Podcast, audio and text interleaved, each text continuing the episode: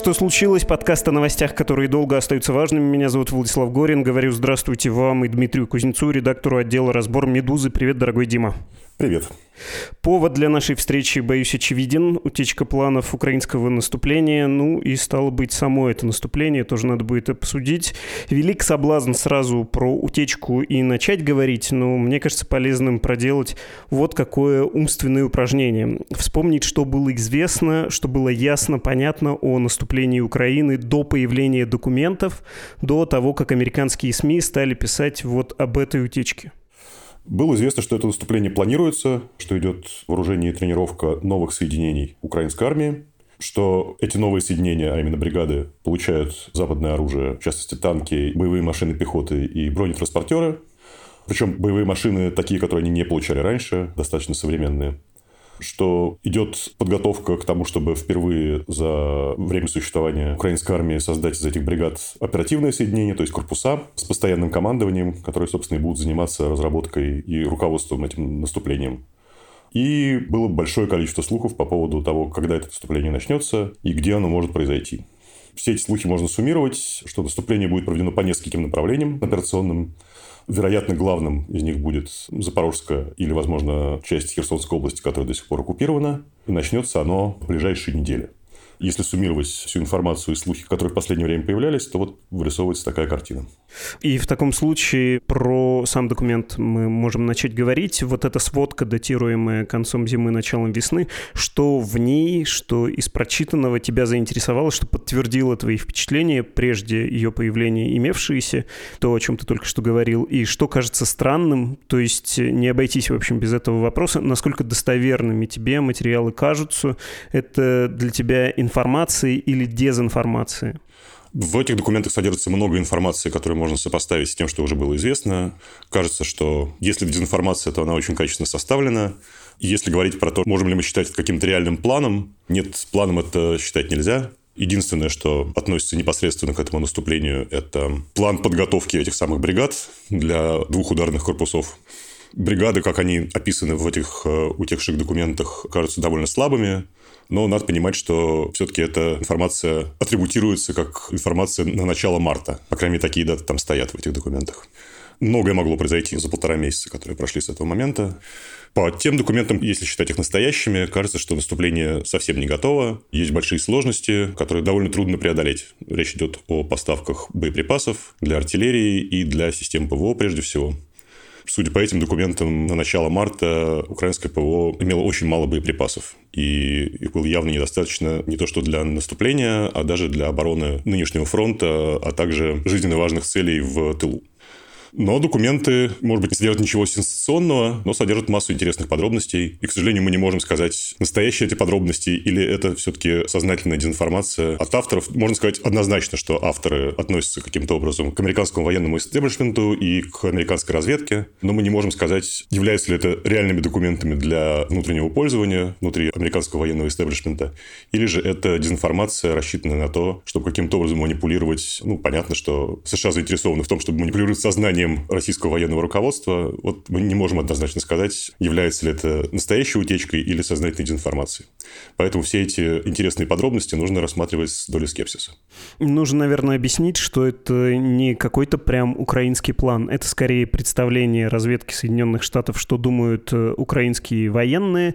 Они всего не говорят своему союзнику или там главному западному партнеру. Но, тем не менее, в том числе там есть сюжет про Южную Корею, довольно болезненный для Соединенных Штатов, потому что там есть слежкой тоже некоторое давление на этого союзника дальневосточного, восточного, тоже с желанием вовлечь его в поставки оружия. Ну, то есть, вроде бы достаточно чувствительные документы, с другой стороны, не смертельно болезненные. Вроде бы есть какие-то детали новые, с другой стороны, ничего принципиально нового. Можно таким образом характеризовать то, что было опубликовано? Да, ну смотри, там есть большой корпус документов, не все из которых э, публично доступны теперь, поскольку первоисточники все были потерты оперативно. Большую часть этих документов мы знаем по пересказу людей, которые документы видели. Из того, что мы видели, и из того, что нам пересказано, мы можем заключить, что это очень похоже на какой-то оперативный доклад для военного руководства, который содержит в себе много разнородной информации. То есть то, что касается украинского наступления, это буквально несколько слайдов, ну, может быть, чуть больше десяти. А еще столько же примерно это рассказ про текущую оперативную обстановку на фронте. И много-много документов, которые прямо не касаются войны. Есть документы разведки, которые войны касаются. Вот эта вот южнокорейская история, она как раз про то, как США пытаются склонить руководство Южной Кореи к тому, чтобы оно предоставило США боеприпасы, а США, в свою очередь, предоставили их Украине. Ну и описывается метание южнокорейских чиновников, которые понимают, для чего США собирается купить у них боеприпасы при этом хотят оставаться относительно нейтральными. Но есть большое количество документов, которые вообще никакого отношения не имеют к войне в Украине. Там есть отдельная израильская история про то, что какие-то люди из Массада пытались противостоять планам судебной реформы, которые пытается провести правительство Нетаньяху. То есть выглядит это как довольно стандартный отчет о всем, что происходит в мире со стороны разведки и со стороны военных планировщиков, э, со стороны штабов американских и со стороны дипломатов, которые ведут переговоры с Украиной и другими союзниками. То есть, если это дезинформация, сделано это очень качественно. То есть, это не какой-то сделанный на коленке план, который пытаются выдать за настоящий. Но при этом стоит обратить внимание не на то, что в этой подборке документов есть, а то, чего там нет. Там нет никакого точного упоминания дат или временного промежутка, когда может начаться украинское наступление. Можно косвенно заключить, что приготовления будут готовы к концу апреля. При этом, как я уже сказал, многочисленные сложности, которые там описаны, разрешить к концу апреля не удастся. И поэтому там несколько раз отмечено, что существуют риски того, что все провалится именно из-за этих проблем, связанных с боеприпасами для ПВО, артиллерии и так далее. И там нет вообще никакого упоминания о том, в каком месте, на каком направлении это наступление будет проведено. Поэтому ценность для анализа у этой подборки ограниченная. Если совсем суммировать и представить себе, как это может быть использовано для манипуляции, читателей этой подборки документов пытаются убедить, что украинская армия слаба и имеет большие внутренние проблемы. Небольшой тоже уточняющий вопрос. Мне вообще нравится этот тон нашего с тобой разговора. Мне кажется, в нас немножко это выдает историков по образованию, что мы смотрим на документ как на источник, критически его оцениваем, и ты уже сказал, что он выглядит крайне правдоподобно, но некоторые детали давай еще тоже обсудим. То, что там не сказано про место наступления, это, на твой взгляд, объяснимо? Вполне себе мог бы выглядеть настоящий документ таким образом, тем более, что, повторюсь, это оптика не того, что ВСУ да, планирует, а того, что Соединенные Штаты думают про то, что планирует ВСУ. Это первый вопрос. А второй тоже про такую деталь, про изъятую, точнее поправленную информацию о потерях российских. Я, конечно же, говорю, там в одной версии была одна цифра, в другой другая, из опубликованных уже, из утекших. Повышает ли это твое доверие к источнику? Можем себе представить, что эти документы подготовлены к совещанию. Мы знаем, что такое совещание было. Проходило на 1 марта в Германии между сначала союзниками, потом с делегацией Украины. Если представить себе, что там обсуждалось создание этих самых соединений, их снабжение и тренировка, а все остальные вопросы не обсуждались, то вполне можно себе представить, что там ничего не будет ни про время, ни про место этого самого наступления. Можно, конечно, посмотреть на это с другой стороны, что если это дезинформация, то ее цель показать неготовность украинской армии и таким образом смутить российское военное командование. Я все-таки склоняюсь к тому, что это настоящая утечка, потому что градить такую сложную операцию ради того, чтобы рассказать, что у украинской армии есть проблемы, по-моему, это несколько избыточно. Что касается вот этой правки про потери российской армии, можешь тоже прокомментировать? Да, с справками про потери там, по-моему, все очень просто. Там был небольшой промежуток между тем, как эти документы стали распространяться на разных платформах от Фочан э, до Discord. Точнее, сначала в Дискорде, потом это появилось в Фочан. И, видимо, там это увидел кто-то из э, российских пропагандистов. И на малоизвестном телеграм-канале, который поддерживает ведение войны, эти документы появились в исправленном виде. Исправлено там было ровно две строчки, а именно потери российской армии и потери украинской армии. Там просто поменяли цифры местами. В изначальном документе было написано, что от 35 тысяч до 43 тысяч погибших в российской армии и от 15 до 17 тысяч погибших в украинской армии. Потом было исправлено на 17 тысяч погибших в российской армии и 60 тысяч погибших в украинской. В принципе, если присмотреться, видно даже следы правки. Там промежутки между буквами не соответствуют всему остальному тексту. Ну, довольно очевидно. То есть, кто-то взял эти документы с анонимной платформы, слегка подправил, чтобы показать, что я якобы американцы считают, что потери российской армии и украинской соотносятся как один к четырем, хотя на самом деле американцы считают соотношение российских и украинских потерь как три к одному. Там есть приписка в этом документе, что эти данные по потерям получены от украинской стороны, и американское командование имеет сомнения в их достоверности. Поэтому я бы не стал бы обращать внимание вообще на данные по потерям. Украинские потери, которые обозначены в этом документе как максимум 17 тысяч, кажутся заниженными. Ну, мы знаем, по крайней мере, что вот в Мариуполе было порядка 15 тысяч военнослужащих в тот момент, когда его окружили. Из них не более 5 тысяч попало в плен. Может быть, часть каким-то образом смогла из окружения выйти, но мы понимаем, что количество погибших в Мариуполе должно быть сравнимо вот с этими общими потерями на 1 марта 2023 года, которые американцы в этом документе записали. Я хочу тебя прямо спросить, э, если бы тебе пришлось, как в каком-нибудь фильме, перерезать провод, ну то есть выбрать одно очень простое решение, опираясь на интуицию и на крайне ограниченное количество данных, ну, то есть надо было бы назвать источник этой утечки в качестве стороны, которой это выгодно. Ты бы кого выбрал? Украину, Российскую Федерацию, США? То есть это желто-синий провод, красно-бело-голубой или звездно-полосатый, а может быть есть и четвертый на самом деле в этой мини, пусть он будет неопределенно серым. Так, я взял кусачки. Честно говоря, цвета я не запомнил, которые ты называл. Они по цветам флагов. А, по цветам флагов. Я склоняюсь к тому, что это утечка от какого-то, скажем так, доброхота, который, возможно, сочувствует России, или у него есть какие-то другие мотивы разгласить эту информацию. Он имел доступ к этим документам, и он ее разгласил.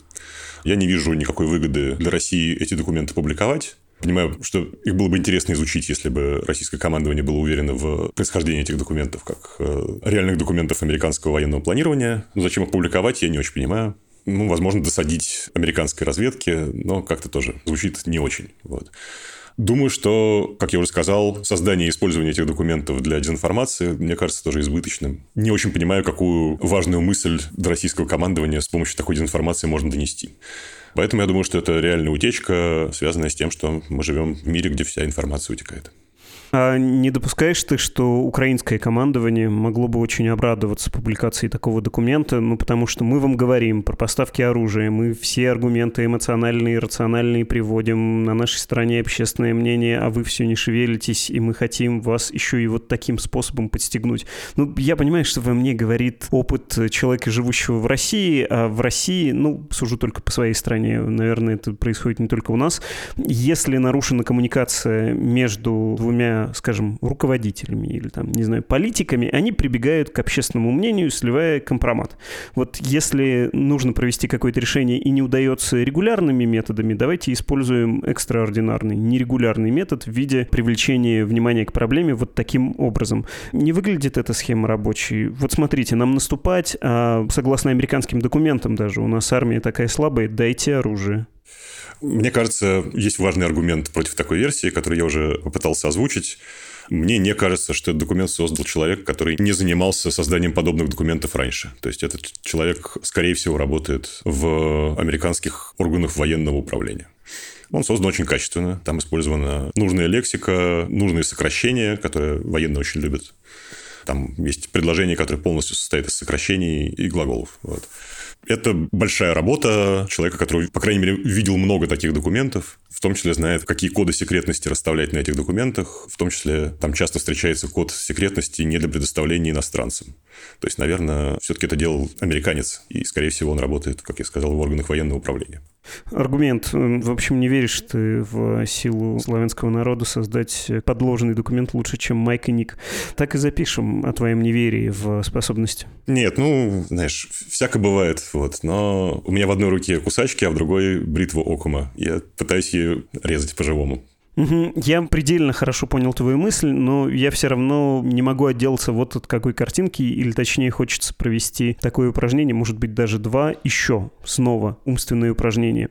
Если бы ты был человеком, который принимает решение в украинской армии, и ты узнал об этой утечке, ты понял, что она верная, от чего бы ты взялся за голову и что попытался бы исправить, чтобы нивелировать потери от раскрытия информации, я понимаю, что ты, скорее всего, ответишь, что, наверное, ничего особенно делать не надо, поскольку не такая уж чувствительная на поверку информация. Но, тем не менее, хочу, чтобы прозвучал этот вопрос. И раз уж мы про это говорим, пусть будет сразу и второе предложение тебе снова поупражняться. Если ты российский командующий и тоже видишь эти документы, что ты будешь тут искать, чего опасаться, чтобы не быть дезинформированным, чтобы принимать в интересах своего политического руководства более взвешенные решения? Давай начнем с конца, то есть с э, человека из российского командования, который видит эти документы. Я бы принял их к сведению, я бы их сопоставил с тем, что мне, как российскому командованию, известно, и я бы не принимал никаких решений, основываясь только на этих документах. Если бы я был украинским руководителем, я бы погоревал из-за уровня недоверия, который из этих документов сквозит. Недоверие со стороны американского руководства к руководству украинского. Но в целом никто не может сделать решающих выводов на основе этой утечки. Слушаю тебя и вот о чем думаю. Точнее, вспоминаю, что в последние пару месяцев много слышал чего-то подобного, и как будто, возможно, это свойство психики встраивать в контекст новые кирпичики и искать смысл, думать, что существует какая-то стена, да, и увидев некий новый камень, пытаться поставить его на место, полагая, что он из этой стены выпал. Но я бы сказал, что и открыто, и как бы неумышленно, там, через прессу, через какие-то тоже утечки, два сюжета в последние пару месяцев я встречал. Первый из них звучит примерно следующим образом. В том числе произносится около официальным Киевом через вот эту систему советников президента, точнее, советников офиса президента. Звучит это следующим образом. Ух, как ударим, аж по трем направлениям. Следующее интервью с вами, дорогой журналист, будет из Крыма. 40 тысяч человек уже в группировке, которая пойдет в бой с окончанием весенней распутицы, то есть в начале мая, ну или вот как ты говорил, в конце апреля. Второй посыл. Не так хорошо, Запад дай оружие, нечем бить. Ну, Крым, да, Крым, конечно, хорошо, но будем реалистами, Крым мы будем возвращать дипломатическим путем после разгрома Российской Федерации. Оба этих тезиса в силу крайности кажутся дымовой завесой. Оба выглядят рассчитанными на российское военное командование, или в том числе на российское военное командование. Ну, например, про три удара, хоть ты и говорил чуть раньше про несколько направлений удара, ну, когда три или там больше, но это значит, что как будто ни одного самого существенного. Информация о слабости ВСУ тоже звучит как манипуляция, которая способствовала бы недооценке противной стороны командованием Российской Федерации. Что ты думаешь про вот этот более широкий информационный, в том числе дезинформационный контекст? Я думаю, что почти наверняка это наступление не станет последней операцией войны. Очень тяжело себе представить, что одним могучим ударом, пусть и на разных направлениях или на одном, украинская армия сможет завершить эту войну. Это может произойти только если произойдут какие-то катастрофические изменения в самой России и в руководстве России. Я думаю, что речь идет о том, что украинское командование понимает, что ему нужно перехватить инициативу, которую оно вынуждено было передать российскому командованию зимой, после того, как закончилось украинское наступление в Харьковской области. И стало понятно, что дальнейшее продвижение невозможно. Российская армия смогла усилить ту же самую Харьковскую область, смогла отвести войска за Днепр в Херсонской области с относительно небольшими потерями смогло укрепить фронт. Стало понятно, что дальнейшее наступление теми силами, которые тогда были у Украины, невозможно. И ВСУ оставили инициативу. Были как раз вопросы к российскому командованию, подберет оно эту инициативу или же предпочтет уйти в глухую оборону. Вот в результате, возможно, каких-то даже конфликтов и обсуждений внутри руководства России. Если мы помним, что генерал Суровикин, который начал руководство российской группировкой в Украине с укрепления обороны, он был сменен на начальника генштаба Герасимова в качестве руководителя группировки. И сразу после этого началось российское наступление, которое имеет довольно странную форму, то есть нет какой-то концентрации сил на одном направлении, а есть много мелких ударов, но при этом почти на всех направлениях российская армия имеет инициативу. Другой вопрос, что из этой инициативы она не может извлечь каких-то очевидных выгод, но инициатива принадлежит российской армии уже много месяцев.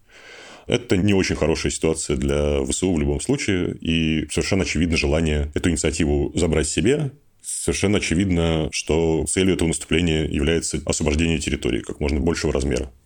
Потому что, в принципе, эта война с какого-то момента стала войной за территорию, и эти территории являются символом победы или поражения. При этом нельзя сказать, что украинская армия правильно было бы наступать только на одном направлении. Если мы посмотрим на наступление осеннее, там было два операционных направления, совершенно независимых. Они не влияли друг на друга непосредственно, но очень сильно влияли косвенно. Тогда тоже наступлению предшествовала большая информационная кампания. Месяц в Украине открыто обсуждалось наступление в Херсонской области. В конце августа это наступление началось. Перед этим, совершенно тоже не скрываясь, российское командование перебрасывало на правый берег Днепра подкрепление и пыталось бороться за коммуникации, то есть наращивало группировку ПВО, чтобы ВСУ не могли бомбить мосты через Днепр с чем российское командование в результате не справилось в полной мере. Наступление началось в конце августа. Оно было встречено крупными российскими резервами, которые туда были переброшены, в том числе из Харьковской области и из Донбасса. После чего ВСУ нанесли главный удар уже в Харьковской области, в районе Балаклеи. Об этом ударе тоже стало известно, наверное, за неделю до того, как он случился, но перебросить подкрепление туда российское командование уже не успевало. Мало того, оно не смогло этот фронт как-то консолидировать еще в течение месяца после этого.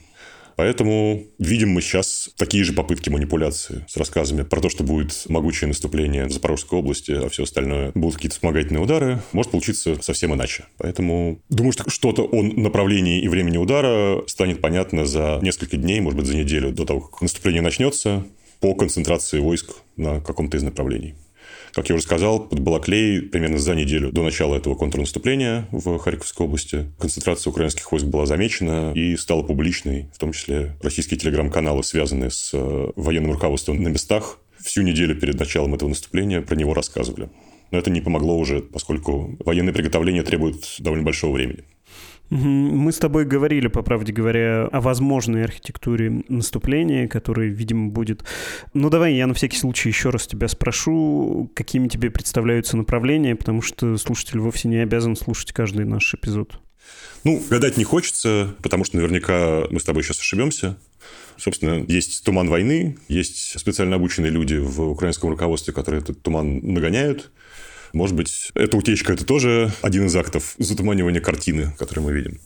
Есть очевидный участок, это по-прежнему Запорожская область. Есть вероятность, что наступление в Запорожье, которое затруднено, на самом деле, слишком простым рельефом, то есть это голая степь в основном, там даже нет такого количества лесопосадок, как в Донецкой области. И украинским войскам для того, чтобы выйти к Азовскому морю, нужно пройти под сотню километров. Там созданы линии укрепления, которые хорошо видно и со спутников, в том числе с коммерческих. Есть люди, которые изучают регулярно изменения в этих укреплениях.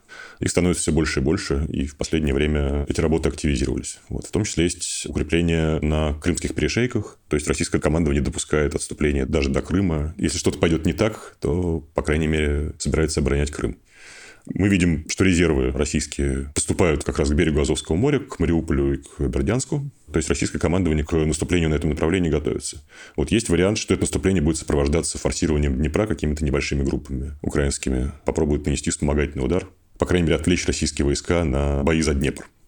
И есть второе направление протяженный фронт от Купинска в Харьковской области и до Бахмута, и даже дальше до Торецка, который уже является окраиной Горловки. То есть, это фронт на несколько сотен километров, где, собственно, происходили основные события российского наступления зимнего. Есть проблемы Бахмута, где ситуация продолжает ухудшаться для украинской армии. И большая часть города ВСУ оставили, но по-прежнему защитники Бахмута, которые находятся на западных окраинах, они по-прежнему находятся в полуокружении. И каким-то образом нужно либо их э, из этого полуокружения вызволять, деблокировав Бахмут, э, либо Бахмут оставить. Вот если контрнаступление произойдет где-то в окрестностях Бахмута, я не удивлюсь. Видно, как собирается крупная украинская группировка в районе Константиновки. Это юго-западнее Бахмута. И в районе Северска это севернее Бахмута. Не удивлюсь, если один из ударов будет нанесен там. Спасибо тебе. Я понимаю, что, может быть, злоупотребляю этим приемом, но все время рассуждая гипотетически, ты пытаешься влезть в чужую голову или в чужую шкуру. Вот для меня, если бы я был украинским военачальником, для меня было бы кошмаром, если бы повторилась зеркальная ситуация с российским наступлением, да, если я отправляю в атаку или в контратаку, да, если говорить о занятии обратно территории, собственно, твоего государства украинского. Для меня было бы кошмаром, если бы противная сильная сторона сумела построить оборону так же, как это сделал я, и чтобы я нес потери существенные в наступлении, а они в обороне несли меньшие потери, чем я. Насколько силы Российской Федерации, по твоим представлениям, способны на это сейчас таким образом противодействовать наступлению ВСУ, готовящемуся? Насколько они адекватные усилия для этого предприняли? И вот в том числе на тех направлениях, о которых ты сейчас говорил. На этот вопрос ответить сложно. То есть, были предприняты организационные усилия, прежде всего, это мобилизация и создание резервных частей из мобилизованных, из э, каких-то новых контрактников и так далее. С помощью этих частей были усилены существующие соединения. Часть из них была отведена в резерв, где и находится в ожидании украинского наступления. Но при этом есть ощущение, что, да, российская армия потратила слишком много сил и ресурсов на зимнее наступление без каких-то выгод полученных. То есть, да, воспользовалась инициативой, но нет, не смогла получить из этой инициативы каких-то выгод. А, возможно, этих сил не хватит в итоге на создание обороны на всех операционных направлениях, которые могут быть опасными. Но при этом кажется, что у российского командования, или там, не знаю, какого-нибудь Евгения Пригожина, владельца ЧВК «Вагнер», существует представление о том, что это наступление помогло разобрать украинский ударный кулак в какой-то степени, по крайней мере. Что российское командование своим наступлением смогло заставить украинское тратить резервы. Отчасти, наверное, это так. Мы знаем, в том числе из этой утечки, ну, в общем, и без нее тоже, что под Бахмут, а также в Авдеевку, а также под Угледар, а также под Кременную были переброшены украинские части, которые до этого пребывали в резерве. И, возможно, их собирались использовать для поддержки наступления будущего.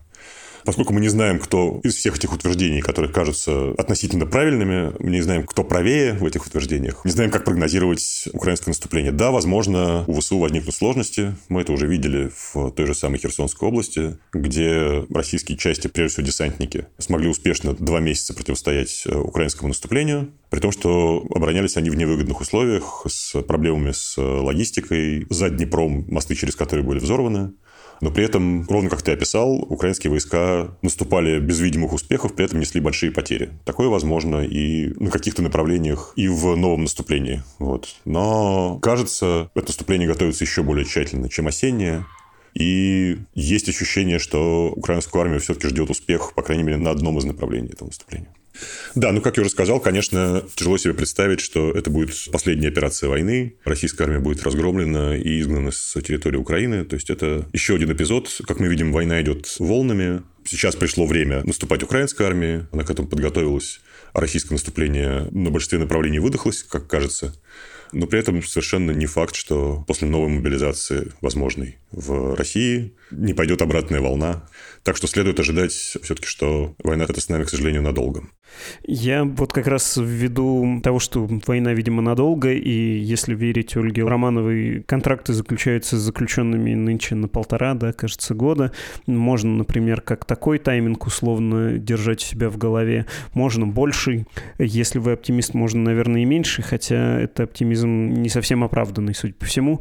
Но можно я тебя следующим образом спрошу про перспективы ближайшего года и вот этой наступательной операции. Допускаешь ли ты, что наступления не будет вовсе? Я слышал, что ты сказал про мобилизацию и про то, что Российская Федерация может со своей стороны да, волну такую толкнуть, но, может быть, мы немножко обманываемся, и когда читаем какие-то прогнозы и вот такие абстрактные уверения, что стоит только почве высохнуть в конце апреля, начале мая, начнется это самое наступление, а может его не будет ни этой весной, ни этим летом, ни осенью, ни после осенней распутицы. Там, может быть, оно вообще начнется ближе к зиме после осенней распутицы, потому что я, как заинтересованный читатель газет, все время вижу две мысли про то, что поставки оружия Украине с запада нарастают, экипажи учатся, танков и других видов вооружений. У Российской Федерации резервов в смысле оружия не особенно заметно. При этом наступление ВСУ, оно, конечно, важно в политическом смысле, чтобы показать способность Украины украинских сил продолжать войну, чтобы не дать скептикам на Западе окрепнуть и начать давить на Зеленского и прочих в украинской власти по поводу переговоров. Вот это вот все.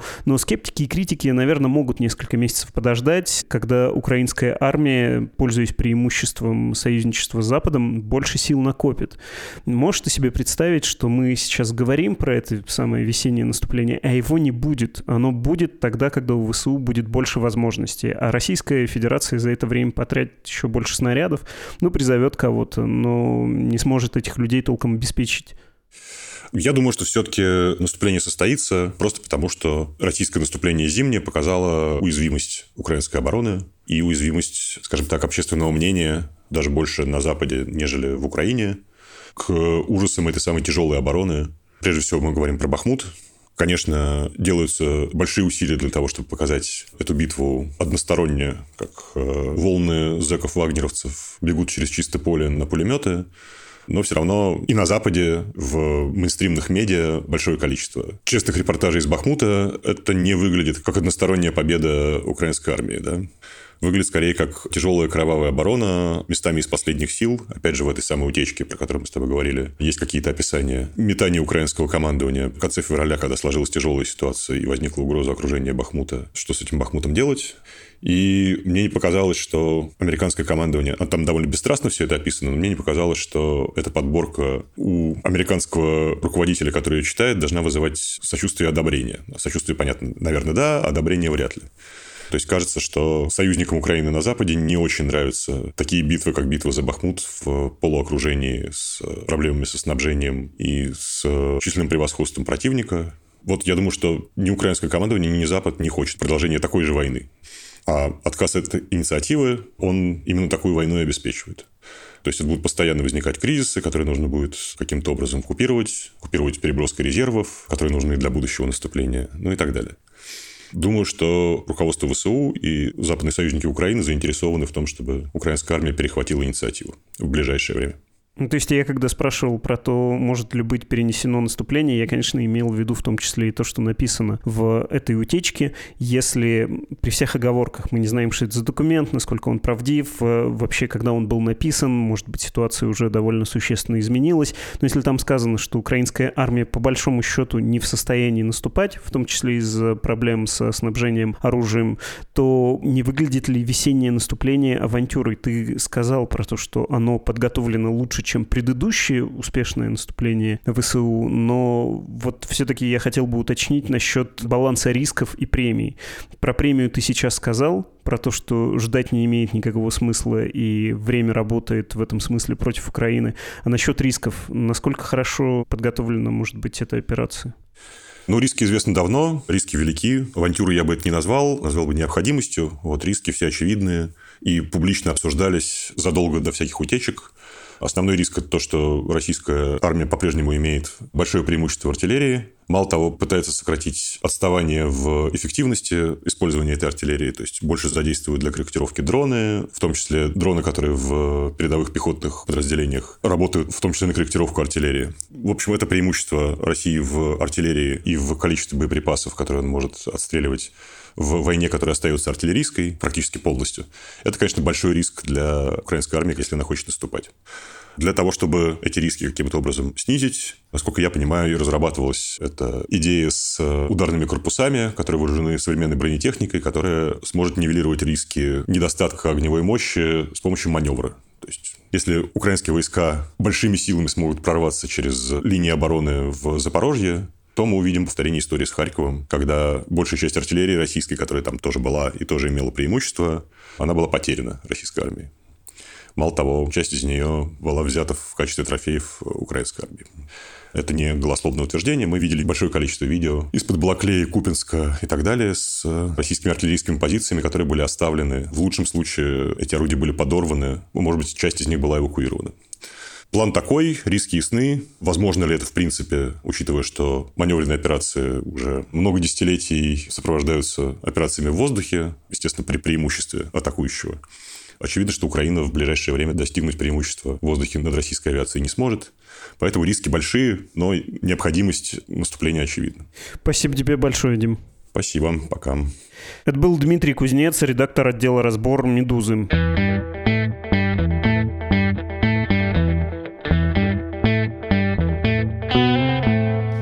Адрес нашей почты подкаст собакамедуза.io и вот еще страницы для жертвователей по чьей доброй воле и на деньги которых в основном существуют гонимые наши издания. Страницы эти на русском и английском языках такие support.meduza.io и save.meduza.io. Вы слушали подкаст «Что случилось?» о новостях, которые долго остаются важными. До скорого! thank you